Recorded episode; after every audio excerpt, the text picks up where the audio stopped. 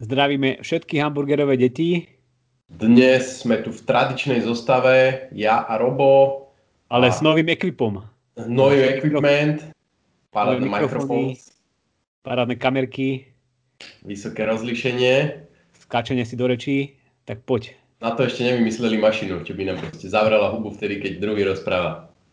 Ale téma, téma ostáva jedna z našich tradičných, našich vlajkových lodí, respektíve skôr tvojich vlajkových lodí a to je školstvo, tentokrát vysoké školstvo. Možno v najbližších dňoch minister školstva Gröling odíde, s ním možno odíde, odídu aj nejaké reformné plány, nakoniec niečo sa nakreslilo, nejaká reforma vysokých škôl aj do toho zázračného plánu obnovy. Videl si to? Ešte pozeral som si to, tú zázračnú reformu a no je to taká klasická reforma pre uh, Európsku úniu, že nahádžeme tam všetko, o čom sme rozprávali už v minulosti a všetko to, aké by zabalíme do toho, že potrebujeme aj investovať a do čoho sa dá investovať v školstve, no tak budeme investovať do zateplovania a do renovácie internátov. Takže uh, dneska sa asi nebudeme až tak baviť o tej reforme, ale tá reforma, ak to divákov zaujíma, tak ona v zásade nič extra nemení. Ono sa iba pozera na to, aké sú tam problémy, že všetci vieme, že sa študujú povedzme, odbory, ktoré nemajú uplatnenie na trhu práce, alebo povedzme, že máme veľa nekvalitných vysokých škôl, no tak sa tam trošku idú meniť tie akreditačné pravidlá, idú sa trochu meniť nejaké systémy hodnotenia, trošku sa upraviť to, ako sú tie školy odmeňované, aby dostávali peniaze podľa toho, koľko, ja neviem, napíšu paperov a bude tam zohľadňovať to, akú nezamestnanosť budú mať ich absolventi. Ale v zásade sú to všetko také parametrické zmeny, a mi to naozaj pripomína, a teraz nechcem to tu stále vyťahovať, ale je to tak, taká reforma, že keď v socializme uh, to nejak nefungovalo a opisoval to dobre ten vtip, že my sa tvárime, že pracujeme, oni sa tvária, že nás platia, tak to snažili sa nejak trošku zreformovať, aby to dávalo zmysel, ale uh, nepomohlo to a nakoniec sme to museli zbúrať. A podľa mňa situácia je podobná aj v tom školstve, že tam sa všetci tvária, že uh, my sa vzdelávame, oni nás učia, ale moc to akoby nefunguje a si myslím, že to nezachránia. No ale ty vlastne chceš rozprávať o trošku inej veci, o, ja by som to nazval o takom fundamentálne inom prístupe k oceňovaniu vzdelania, alebo ako by som to nazval, on to asi nie je reforma systémová z pohľadu škôl, ono je to možno skôr reforma taká individualistická z pohľadu vlastne tých ľudí, ktorí na vysoké školy idú. Tak trošku to približ.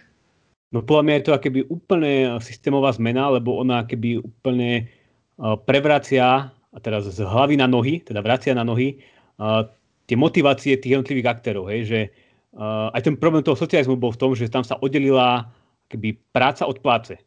Že proste ľudia nedostávali podľa toho, koľko pracovali a to vo výsledku znamenalo, že ľuďom sa nechcelo pracovať. No a v tomto školstve našom uh, verejnom je to podobne, že tam sú školy odmenované podľa toho, koľko dokážu dostať na svoju školu študentov. Teda sú odmenované nejaké oddelenia marketingové a náborové, ktoré dokážu spraviť najlepšie videjka a ktoré dokážu zavolať si tam svojich absolventov, aby porozprávali o tom, aká je to super škola. Čo sa najlepšie príjmačky. Hej, hej, hej.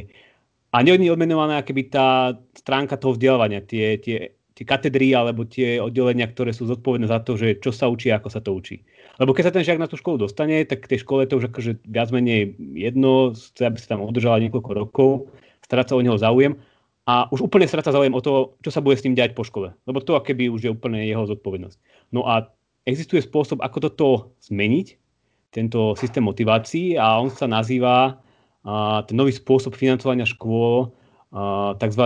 income share agreement, teda nejaká dohoda o vzdielanom príjme, on o tom písal už pred 70 rokmi Milton Friedman, takú teoretickú úvahu na pár eh, odstavcov, ale posledné roky sa to začína aplikovať aj do praxe a znamená to to, že jednoducho eh, v Amerike sa rozširuje táto prax a v Amerike si študenti platia za svoje vzdelanie. No a tam sa väčšinou platí dlhom. Ale my vieme, že aj v ekonomie, že dlh nie je úplne najlepší nástroj financovania, keď idete financovať niečo, čo je rizikové, a keď idete financovať nejakého začínajúceho podnikateľa, nejaký startup. Tam sa oveľa viacej aj v praxi používa financovanie, že ten startupista si pozve nejakého investora a jemu predá časť na tom svojom biznise. A potom ten investor tam priniesie nejaké know-how, pomáha mu, manažuje ho, kaučuje ho, aby sa mu darilo a potom z toho má nejaký uh, výnos, že ten podnik rozrasta sa. No a toto isté uh, navrhoval Milton Friedman a v súčasnosti mnohé školy aplikujú aj v prípade tých uh, študentov a žiakov. Že žiak sa proste podpíše zmluvu, kde napíše, že ja keď doštudujem a nájdem si prácu, v ktorej budem zarábať viac ako 4000 dolárov mesačne, tak vám budem platiť, ja neviem, 18% z mojej mzdy počas 18 mesiacov. A keď takúto zmluvu nenájdem a prácu nenájdem, tak vám nebudem platiť nič. A do 5 rokov celý môj kontrakt zanikne. Takže a toto to je, keby... To je zmluva so školou alebo s kým? No, to je úplne super otázka, a k tomu som sa nie hneď chcel dostať, ale ono samozrejme, ja to rozprávam tak, keby to bola zmluva s tou školou. Hej? Lebo tá škola, keby uh, potom následne má motiváciu sa o toho žiaka starať, poskytnúť mu kvalitné vzdelanie, kvalitný odbor a ako keby ho manažovať na, nielen, te, nielen počas toho štúdia, ale aj keď vyštuduje a hľadá si prácu. No ale samozrejme, uh, nie je to také jednoduché, lebo keby urobiť si celý tento systém toho, uh, tejto dohody o vzdialenom príjme je pomerne zložité, že tam potrebujete keby nejaký Eh, nastaviť celý ten systém, potrebujete tých žiakov tam nabrať, potrebujete potom na konci tie peniaze od nich aj získavať, keď už zarábajú.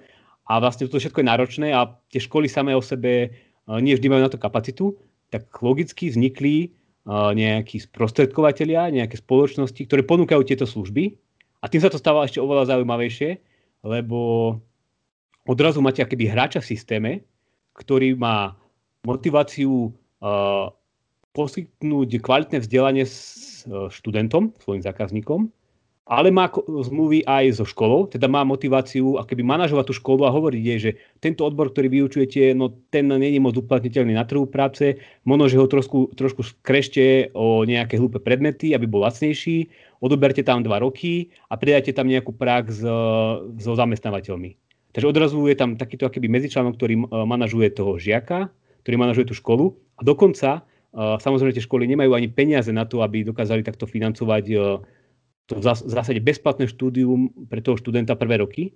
A tieto, tieto medzičlánky, tieto spoločnosti hľadajú aj investorov. Takže oni keby už zakladajú normálne keby nejaké investičné kvázi produkty, kde balikujú tých študentov podľa odborov, podľa škôl a predávajú ich investorom, ktorí do toho môžu investovať a takýmto spôsobom zarábať. A takto vlastne vznikla taká keby platforma a celý ekosystém okolo nej, kde uh, existuje nejaký jeden agent, ktorý má zainvestované v tom, že to celé dáva dokopy zmysel.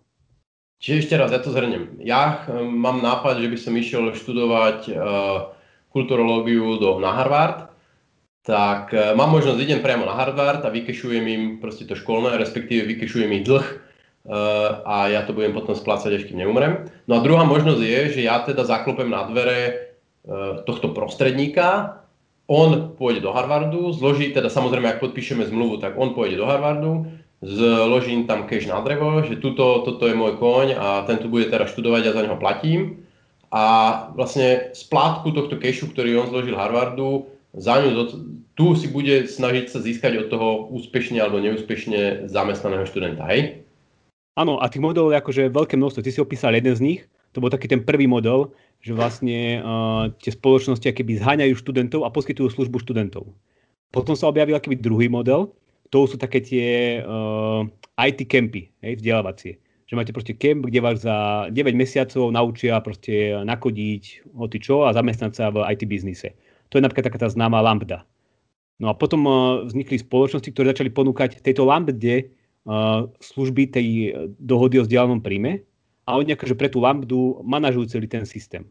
Aha, čiže ono, nie, je to, nie, nie je to vždy len o prostredníkoch, ale je to aj o tom, že priamo oni si založia nejakú vzdelávaciu inštitúciu alebo program, že obídu celé všetky tie štandardné Harvardy a, a MITs a jednoducho ty zadarmo sa vzdeláš v nejakom odbore, povedzme napríklad v tom IT, to bude asi také najviac trendy, mm-hmm. ale podpíšeš s ním nejakú dohodu o budúcich, budúcich splátkach. Hej, presne, akože tam akoby tá štruktúra toho odvetvia sa stále akoby hľadá, hej, že to je relatívne nové, to sa tu rozprávame o 3, 4, 5 rokoch, kedy to vzniká. A oni akože hľadajú optimálny systém a optimálnu, to sa nazýva, že vertikálna integrácia, že čo všetko dať po jednu strechu a čo proste outsourcovať a ako to celé akoby nastaviť. No a, a ja som sa k tomuto nesel dostať úplne na začiatku, ale skôr akoby postupne, ale keď, sme, keď o tom rozprávame, tak podľa mňa je to akoby úplne krásny príklad toho, že odrazu nám tu vznikajú akoby nejaké mini e, súkromné e, ministerstva školstva, to sú tie vlastne platformy, ktoré sa pýtajú také tie nepríjemné otázky, ktoré sa v dnešnom vzdelávacom systéme nikto nepýta. Hej? Oni sa pozerajú na tie odbory a pýtajú sa, že no v tomto odbore stojí toľko to peňazí, lebo tam musíme odučiť toľko to rokov, toľko to učiteľov tam učí a vyučia takéhoto študenta, ktorý sa dostane na trh práce a môže získať takúto mzdu. A oni sa toto pozrú a začnú si tam akým rátať nejakú výnosnosť toho štúdia, začnú sa pozerať na to, že aké predispozície má ten žiak a snažia sa ho keby napasovať do nejakého správneho odboru, podľa toho, aké majú tí žiaci schopnosti a podľa toho, čo sa vyžaduje na trhu práce a podľa toho, aké sú uh, kvalitné školy. A keby uh, nové spoločnosti už začínajú fungovať fakt ako keby takí štátni školskí inšpektori kvázi a kvázi uh, ministri uh, školstva, že celé to manažujú a nie manažujú, ale zháňajú na to peniaze hej, od, tých, od tých investorov, ktorí sa to snažia predať. Takže toto mi príde tam akože úplne, úplne zaujímavé, že uh, tu nám vzniká taký paralelný systém, to, ako sa dá financovať vzdelávanie a ako môže to vzdelávanie vyzerať. A ty si povedal, že ono to je hlavne zaujímavé pre tie IT kempy, ale ja sa tomu teraz akože venujem, sledujem to a už existujú aj kvázi stredné školy, ktoré sú takto financované a tam sa vyučujú automechanici, zvárači, neviem, nejaké sestričky do nemocníc, lebo sestričky chýbajú všade. Takže keby sa to začína pomaly rozširovať aj do iných oblastí, ale tie oblasti vždy musia splňať, že sú nejakým spôsobom uplatniteľné na trhu práce, teda že majú ten, ten, tú výnosnosť na investíciu pozitívnu, hej, to ROI. No a máš k tomu aj nejaké čísla? Že koľko študentov, koľko miliard sa tam otočí, alebo niečo, čo by nám napovedalo, ako veľký fenomén to je v tomto momente? Uh, taká jedna z tých väčších platform, ktorá sa to snaží tak manažovať, tak ona už má pod sebou nejakých 70 vysokých škôl a nejakých uh, kempov. A to iba je tá jedna platforma. Takýto platformiem je dve, tri, povedzme, také väčšie. Uh, ale v zásade sa tam bavíme stále o nejakých eh, tisíckach, maximálne nízkych 10 tisíckach študentov, ktorí to už absolvovali a ktorí začali pomaly už niečo, niečo splácať. Takže ono v zásade je to stále relatívne malý fenomén, ale nájdeme tam aj akoby, uh, zapojené niektoré pomerne známe vysoké školy v Spojených štátoch amerických, ktoré, platia, ktoré patria do tej top 20-30 najlepších vysokých škôl. Takže on sa to pomaly rozrastá a teraz je to ešte len také, uh, také tie fáze akéby nábehovej, že uh, sa to rozbieha a v Spojených štátoch amerických je to hlavne motivované tým, že tam majú ten problém s uh, veľkým dlhom študentov. Hej, ten sa vyšplhal na nejaké 1,8 trilióna, alebo počkaj, to sú miliardy a potom sú bilióny, takže bilióna. Po slovensky bilióna, hej. Bilióna, po anglicky trilión, hej. Takže akoby tam je tento problém, hej, tam je ten motivačný, tam je, ten, tam je tá motivácia, tá finančná e, stránka študentov. Ale myslím, že na Slovensku by bola motivácia práve tá nekvalita vysokých škôl. Hej, že na Slovensku za poslednú dekádu uh, vyštudovalo 300 tisíc uh, vysokoškolských študentov vysokú školu. A z týchto 300 tisíc približne polovica pracuje v zamestnaní, ktoré nepotrebuje vysokú školu. Teda to sú ľudia, keby, ktorí tam strávili 5 rokov, kolesa sa točili, učiteľia učili a nakoniec oni robia nejakú prácu, na ktorú nepotrebujú vôbec ten titul. A... No ale nie je, nie je kľúčovo pre rekvizitov to, aby bolo zavedené školné?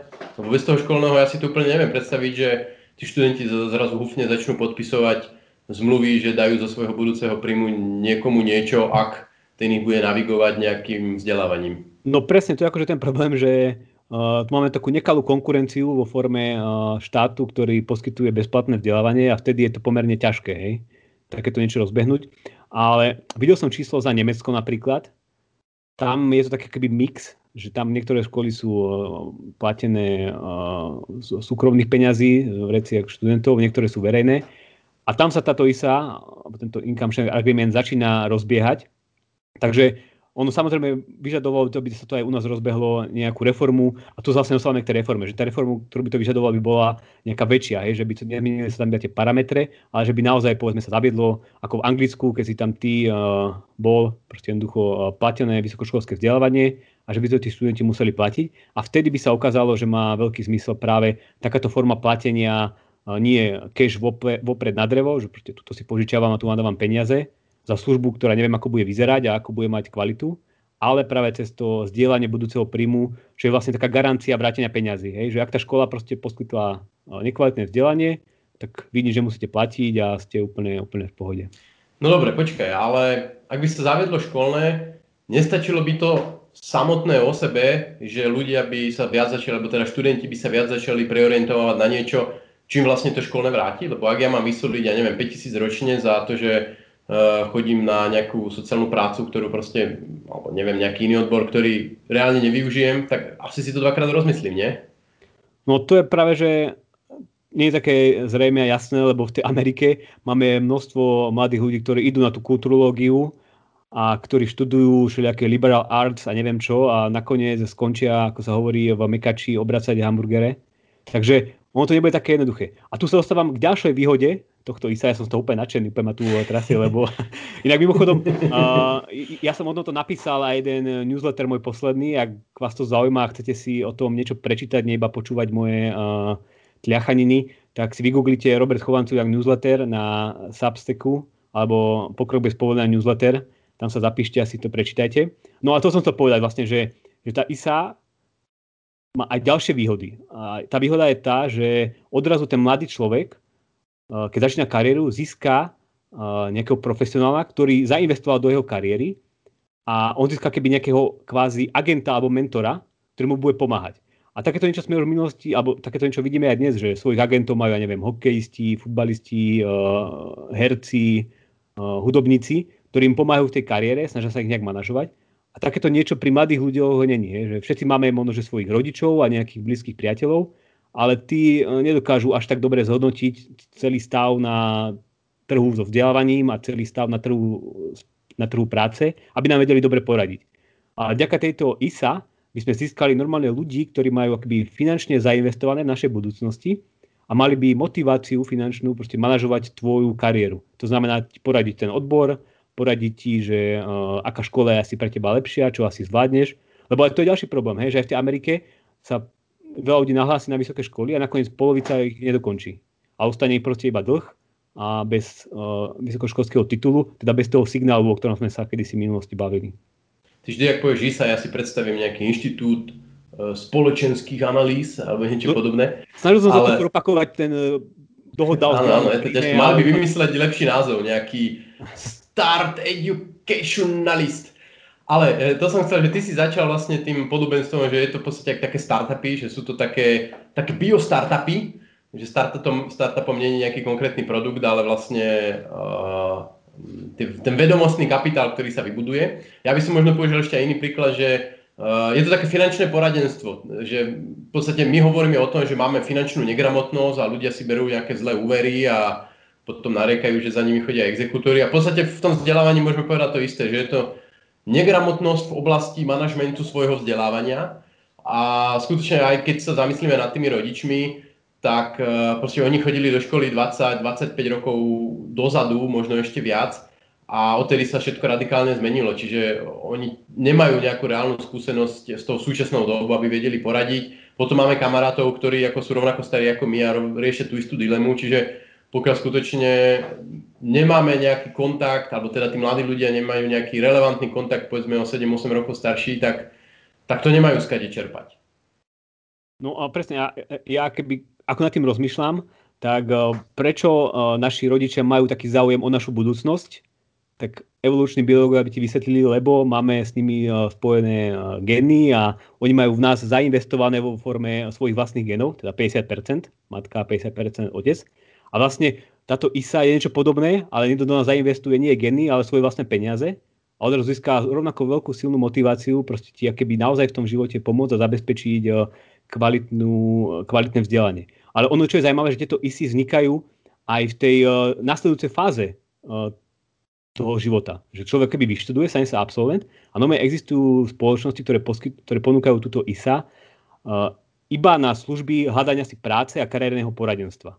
Hej, že to už keby už neposkytujú ani priamo vzdelávanie, ale iba ťa snažia sa keby správne naokovať na tom trhu práce. Že nájsť ti dobré zamestnanie, naučiť ťa, ako ja neviem, vystupovať na pohovore, ako napísať dobré CV, motivačný list, ako si urobiť profil na LinkedIne a snažia sa ti keby nájsť najlepšiu prácu pre teba a čisto platia, alebo je to financované cez tento podiel na budúcom príjme, že jednoducho, ak ti nájdu dobrú prácu, nad nejakú hodnotu, nad nejakú mzdu, tak podiel z tej mzdy oni následne získajú.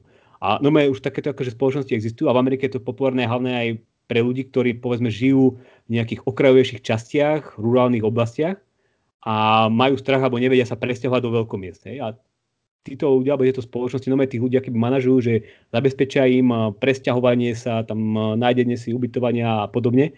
Že jednoducho to je úplne uh, milión služieb, ktoré sa dajú vymyslieť na ten stav, že máme tu nejaký ľudský kapitál alokovaný v spoločnosti, neefektívne, čo sa inak nazýva nezamestnanosť.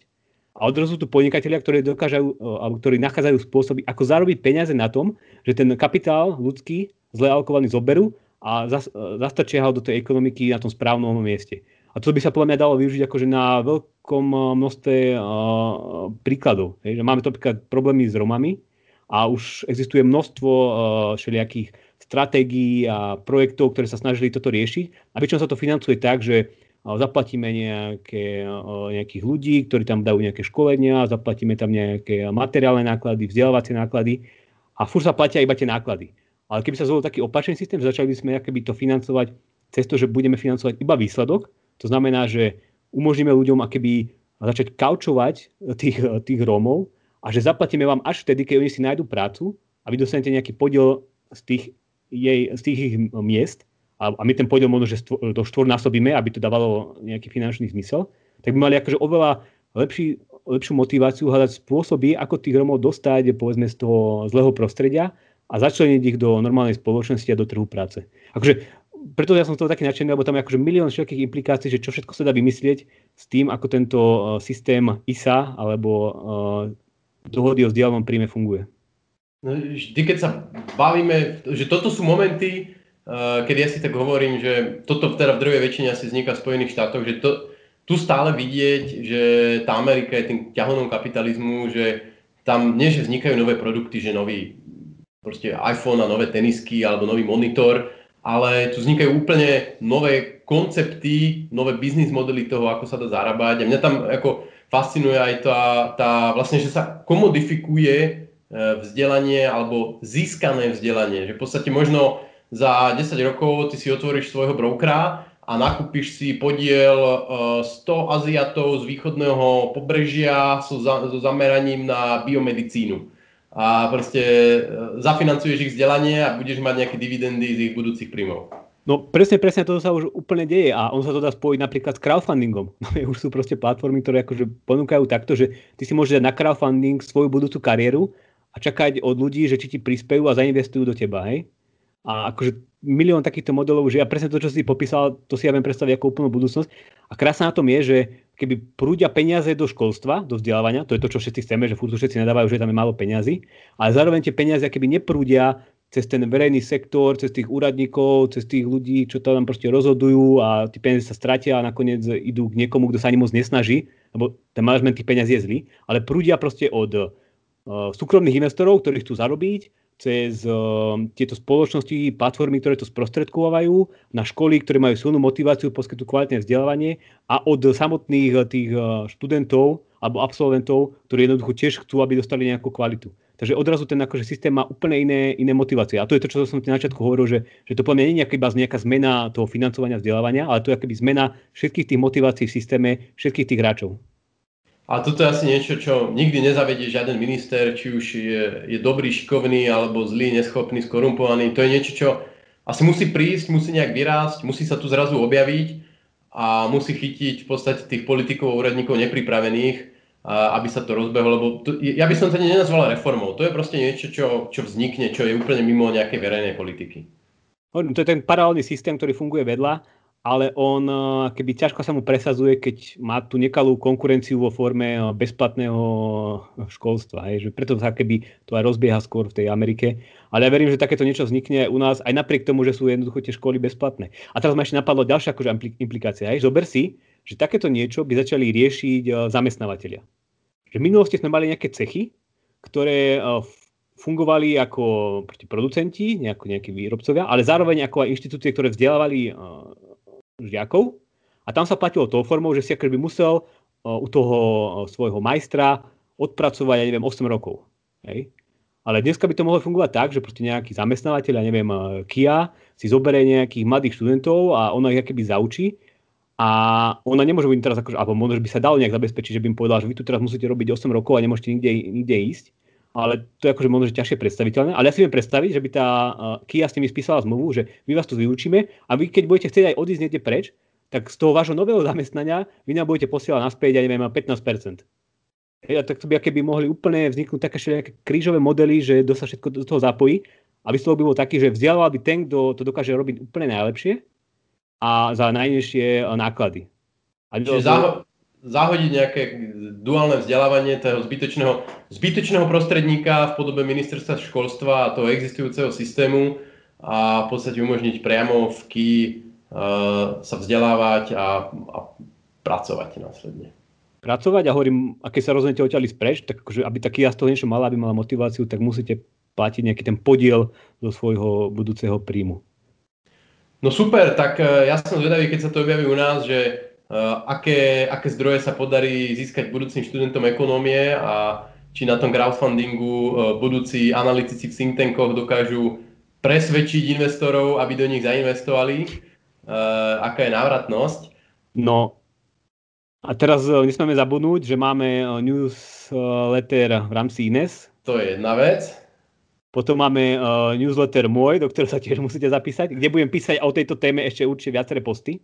Je druhá vec. A ešte, ešte stále sa dajú poslať 2%, aby sme mali lepšie trička, lepšie nechty. Určite musíte uh, písať komentáre, dávať lajky a šerovať toto video, aby sa dostalo až k ministrovi. Tak dotedy neodíde. A to je podľa mňa už dosť úloh, 5 sme ich narátali, takže splňte z nich aspoň 3 a my budeme vďační. Majte sa. Čau.